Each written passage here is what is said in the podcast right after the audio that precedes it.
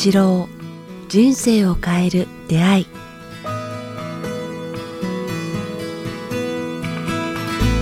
こんにちは、早川洋平です。北川八郎、人生を変える出会い。北川先生、今日もよろしくお願いします。よろしくお願いします。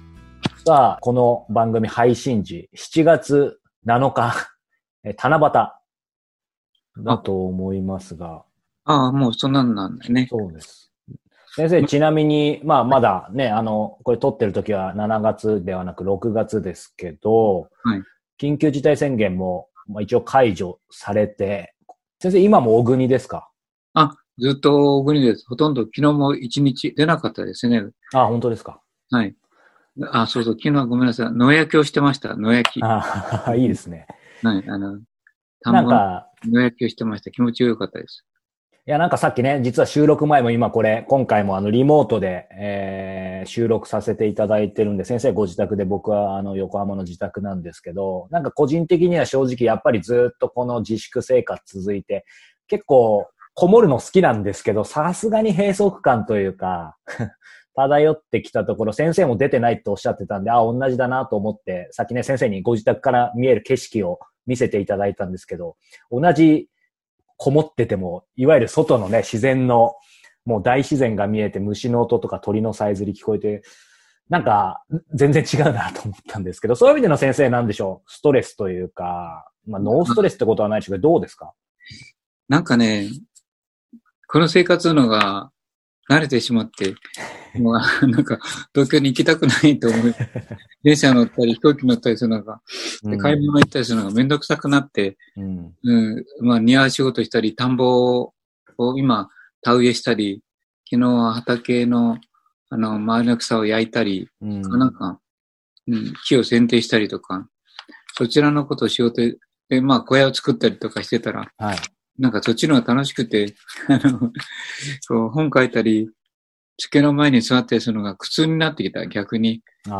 いい空気と夜のカエルの声と、メダカがいたり、土壌がいたりする、田んぼの中にあれを追いかけていってると、だんだんこちらの生活に慣れてしまって、コロナ閉塞感、ままついてもいいかなある意味ね。そうですよね。先生、でもどうでしょう、その一方、今日もね、こうやって、ズームを使って収録ですけど、楽神会とかもね、ズームで今開催とかもしてるみたいですけど、どうでしょう、以前ね、伺った時、やっぱりリアルとは違うっていう話はありましたけど、少し慣れました？慣れるっていうのも変ですけど。慣れるというか、これも面白いなっていう、何でもそういう捉え方をするんですけれども、全国、山形とか仙台とか、それから九州、遠いところの人たち、東京の人たちとか、浜松の方とか、いろんな方と一緒にして、同時に100人ぐらいの人とつながるって、面白いなと思いました。長野の方とかですね。そうですよね。なんか、それもまた面白いなっていう、思いましたね。そうですよね。これ電話の声聞こえる？今聞こえます。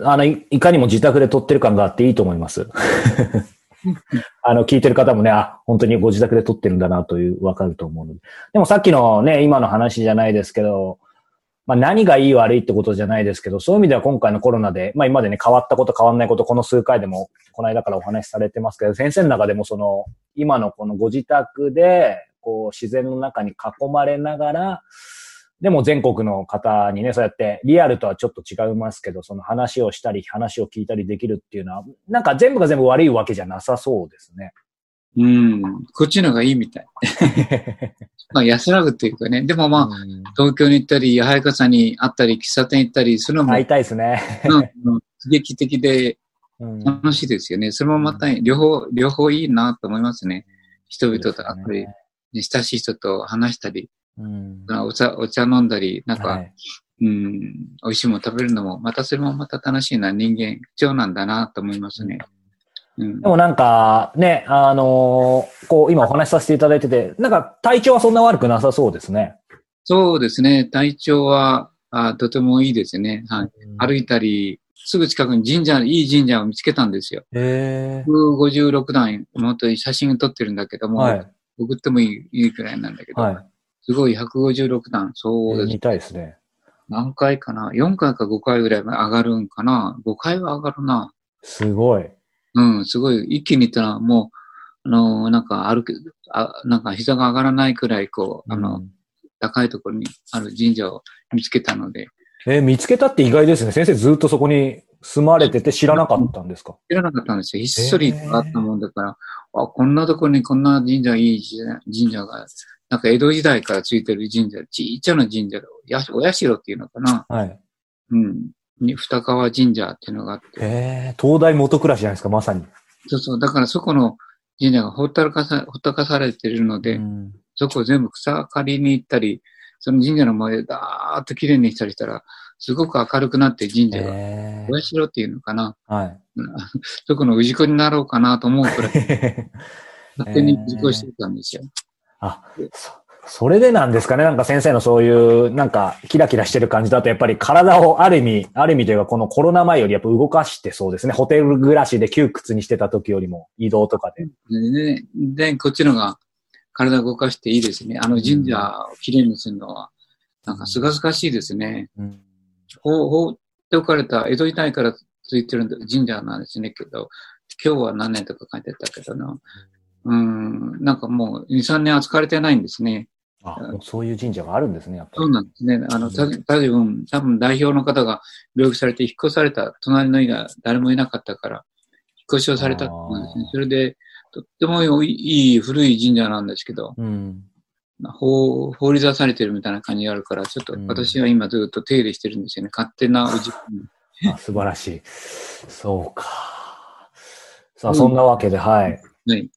なんかね、先生の健康な感じを、受けたんですが、そんな先生にですね、今日はですね、もう実はかれこれ半年ぐらいリクエストさせていただいて、ようやく実現ということで個人的には嬉しいんですけども、先生、今日は歴史に残る名文を紹介いただこうと思いまして。そうですね。私が好きなのはたくさんあるんですけどね。はい。例えば、平家物語とかいうのも、はい、ありますよね。北条記とかね。はい、鴨の長明。はい。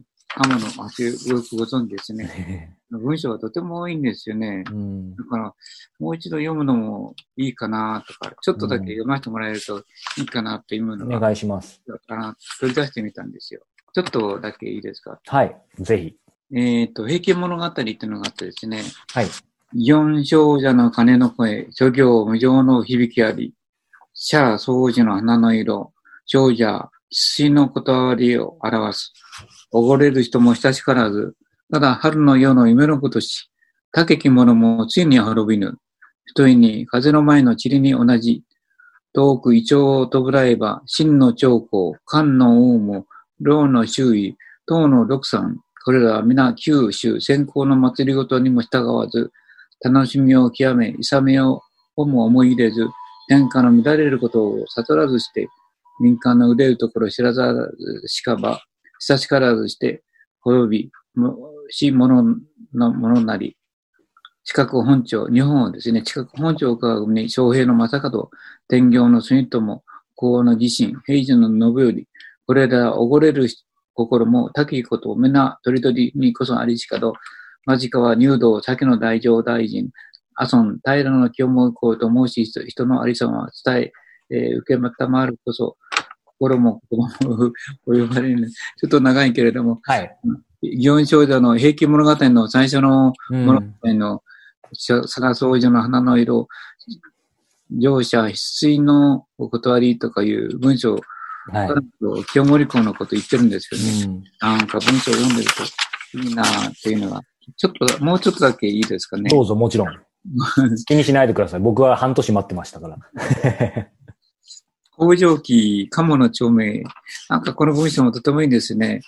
行く川の流れは絶えずして、しかも元の水にあらず、よどみに浮かぶ歌方は、かつ消え、かつ結びて、久しくとどまりたる試しなし、世の中にある人と住み方はまた架空のごとし、玉しき都のうちに胸を並べ、いらかを争える、高き、卑しき人、人の住まいは、世々を経て、尽きせぬものなれども、これも誠かと尋ねれば、昔ありし家は、あれ、稀なり。なんか、この言ってる意味は、川の流れは絶えずして、元の水にね、あらず、よどみも、ぬかぶ泡はすぐ消えて、なくなっていく。同じように、世の中にある人と住川はこのようなもんだ。玉式の都、玉が輝くような、東京都のようなね、都のうちに胸を並べて、はい、日高を争える、勢力を争える、高き家も、人の住まいも、世を経て、次々と現れるものなれども、これまた、誰かと尋ねれば、昔ありし家は、昔からずっと続いている家は、ほとんど稀である。あるいは、古道焼けて、今年作ったものである。あるいは、大家、滅びて、小さな小家となる。住む人もこれに同じ。ところも変わらず、人も多かれど、古に見える人は、20、30人がうちにわずか1人、2人なり。住む人も同じで、人も多いけれども、よく見てみれば、昔から言っている人は、20、30人のうちのわずか1人か2人である。これは、京都の都のね、天皇家の北条とか、あの辺の周りの胸を並べて、勢力を競った人たちのことを例えてるんだよね。はい。で、明日に死に、夕べに生まれるならいは、ただ、水の泡に似たり切るっていうか、どんどん入れ替わるから、そんなに何かね、固執することないよっていう栄誉とか名誉というものは、すぐ流れて変わっていくもんだよっていうのを言ってるんだけど、昔わかんなかったけど、今70過ぎてみて、ずーっと見てみても、やっぱりどんどん世の中が変わっていくんだよね。勢力になった人はいなくなったり、病気になったり、癌になったり、それから、本当に人気がなくなったり、ずっと続いてる人がほとんどいなくて、せいぜい10年から20年、30年続けばすごいんだなっていうのが、わかるから、こういう文章が身に染みるようになってきましたね。もう一つ、松尾芭蕉もこう言ってるんですよね。奥の細道。月日は100代の顧客にして、行き交う年もまた旅人なり、毎年、行き交う年というのもまた旅人である。船の上に生涯を浮かべ、馬の口と習えて追い迎える者は、日々旅にして、旅を私は住みかとする。個人も多くし、旅に死せるあり。世もいずれの年よりか、平文の風に誘われて、漂泊の思いやまず、旅に出し。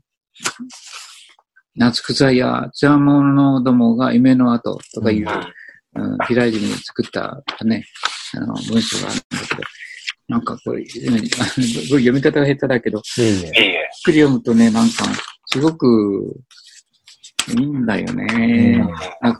もう一つだけ。もちろん。気にしないでください。千曲川旅情の歌っていうのがあるんですね。これもまたいいんですね。昔の歌、文章上手だなっていうのが思います。小諸なる、皆さん聞いたことあると思うんですけどね。小諸なる、古城の太り、雲白く、有志悲しむ。緑なす運びは燃えず。赤草もしくによしなし。白金の襖の岡部、火に溶けて淡ゆく、流る。言葉は難しいけれども、情景が浮かぶっていうかね。いいですね。僕、小諸祖父のふるさとなんでよくわかります。千曲川も。あ、そうなんだ。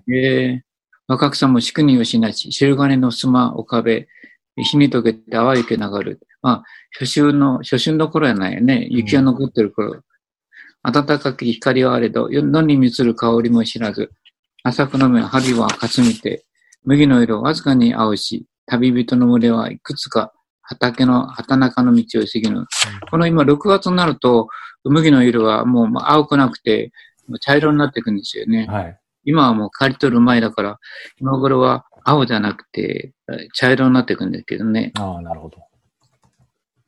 暮れ行けば朝間も見えず、歌悲しい、柵の草笛とかいう、いいですね。あれ聞こえてきそうですよね。千曲川、いざよう波の岸近き宿に登りつつ、濁り酒を濁れるのを見て、草枕しばし慰む。綺麗だなぁ。そうですね。なんか、正直先生のように知識がないので、ね、意味知らないとなかなかかなと思ったんですけど、極端な話、意味知らなくてもなんか浮かんできますね。そうでね、なんかね、ちょっと、読むと文章難しいんだけど、漢字を見るとね、なんとなくわかる。うん、これも、与謝野晶子に、この言葉がすごいなと思うんですね。君死にたまうことなかれ。僕、これ、恋人に向かって作った歌と思ったんですよ。思いますね、確かに。そうじゃなかったんですね。そうなんですね。ね、旅順港包囲軍の中にある弟を嘆きて、なんか、中国の旅順で、戦っている日露戦争の時のことなんでしょうね。はい、ああ、弟よ、君を泣く、君死にたまうことなかれ。生に生まれし君なれば、三男が一番下ということでしょうね。はい。末に生まれし君なれば、親の情けは勝りしも、親は刃を握らせて、人を殺せずと教えしや、人を殺して死ねよとて、24まで育てしや、親がお前に刃を握らせて人を殺せと教えたかん、人を殺して自分も死ねよと言ったか、24までそうやって育てたかって言ってるんですね。堺の町の秋人の旧家を誇る主にいて、親の名を継ぐ君なれば、君死にたまうことなかれ。余人の城は滅ぶとも、滅びずとも、何事ぞ、君は白地な、秋人の家の掟に中に蹴り、帰ってこいって言ってるんですね。日露戦争とか、戦前の時の軍国主義の時に、こういう歌を歌って、なんか、広めたっていうのは、すごい度胸がありますよね。確かにそうですね。とても、なかなか、肝が据わってないとね。兵隊に行くな、帰ってこいって言ってるのは、非国民って言われそうですよね。うん、でも、ね、その中、バシッと、ね、弟に対して、こういうのは、表彰してるっていう。もう一つだけ。はい。じゃあ、もう一つ。いいですよ。私が、こう、高校時代というか中学の時に、の時のことを思い出すような、いっぱいあるんですけどね。はい。こんな歌があります。まだあげそめし前髪のリンゴのもとに見えしとき、前に差したる花串の花ある君と思いきり、優しく白き手を伸べて、リンゴを我に当てしは、薄くれないの秋の実に、人恋染めしはじめなり、我が心なきため息のその髪の毛にかかるとき、楽しき恋の杯を君が情けに組みしかな。リンゴ畑の木の下に、おのずからなる細道は、誰が踏み染めし片溝と、といたまをこそ恋しけれ。なんか、中学か高校時代の初恋の歌を歌ってるんだけど、はい、なんか言葉と、今の言葉と違って、なんかこう、いいなぁって人をこういう言葉がですね、人をこういう染めし始めなり、こういう。なんか音の響きとかもいいですよね。いいとかね、我が心のため息のその髪の毛にかかるとき、自分のはーって吐いた言葉が、あなたの髪の毛にかかるとき、恋の咲く時期を君が情けに組みしかな。なんか、すごい順調、手も握れなかった時代の、ね、手を握ること自体はなかった、日本の昔の尊いこと、なんか言葉って綺麗だなぁと、一度、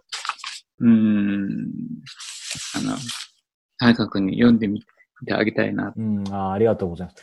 なんかいいですね。こう先生の朗読で読みつつ、しかもさっきのね、先生のご自宅からの景色。なんかそこに文字がこう、出てくるような感じでしたね。なんか昔の中学高校時代の女の子を遠くから見て手も握れないし、そば話しかけるときもドキドキしてた時代の方のが、なんかロマン、今のようにパッとメールで言って、好き嫌いとかなんとか必要としまうとかいう、ときめきがなんかないような感じがしてて、あの頃はなんかときめきっていう言葉が、確かに。ね、ドキドキして話しない。まあなんかね、表面的には簡単にね、繋がれちゃいますけど、本当の繋がりというか、ドキドキというか、そういうのってちょっと確かに薄れてるかもしれないですね。まあそういう、ちょっと昔の言葉も、もう一度皆さんもなんかね、どっかで出会うといいなと思いました。そうですね。先生、こういう、なんだろう、名文というか、そういうのは、なんか、もう昔からせっせと書き留めてるんですか？なんかそれか思うところあって、この1年とかでなんか書き留め始めたのかとか。そうですね。こう名文集、やっぱ僕のように文章を好きな人や言葉が好きな人が、うん、なんか、いい言葉を集めたこう本、これがあったんですね。だからそれを見てから、うん。いいですね。その、当然集めるだけじゃなくて、それをまたご自身で書いて、さらにご自身で読むっていうことになんか深みでそうですよね。声を出して読むといいんですよね。その時、なんか、すごくいいですね。こうっていう人してます。劉邦とこう。ああ、はいはいはい。そんな詳しくはないですけど、三国志でしたっけ？出てきましたよね。そうそう。あの時のこうが最後に劉邦に負けて、こうっていうのは面白くて、ずーっと勝つんですよね。で、一回も負けなかったんですね。劉邦は負け続けるんですね、戦で。はい、一回だけこうが、負けた時にいて、もう死ぬんですよね、こうが。で、その時にこんなこと言ってるんですね。私の力、山を抜き、木は世を、時に利あらず、水ゆかざるをいかんせん、ぐや、何時いかんせん。ちょっと読み方が下手だけどね。力、山を抜き、木は世を、時に利あらず、水ゆかず、ゆかざるをいかんせん、ぐや、何時をいかんせん。っていうと、まあ言ってるのは、私の力は山を抜き、世の中をひっくり返すほど強かった。ってことは、今負けてしまったけれども、水というかね、名馬は動かない。ね、愛するぐや、お前を放って、なんか一人でしてくるのは、なんと寂しいこと、いかね、どうしたらいいだろう、ぐやって、こう、ぐって自分の恋人っていうかね、愛する妻を、ね、呼びかけてるんだけど、なんかあんなに英雄でも、最後はこう恋人の名を呼んで死んでいくっていう、ないかっていう、こうっていう人がいるんですよね。はい、ロマンチストなんだけど。なんかいろいろ考えさせられますね。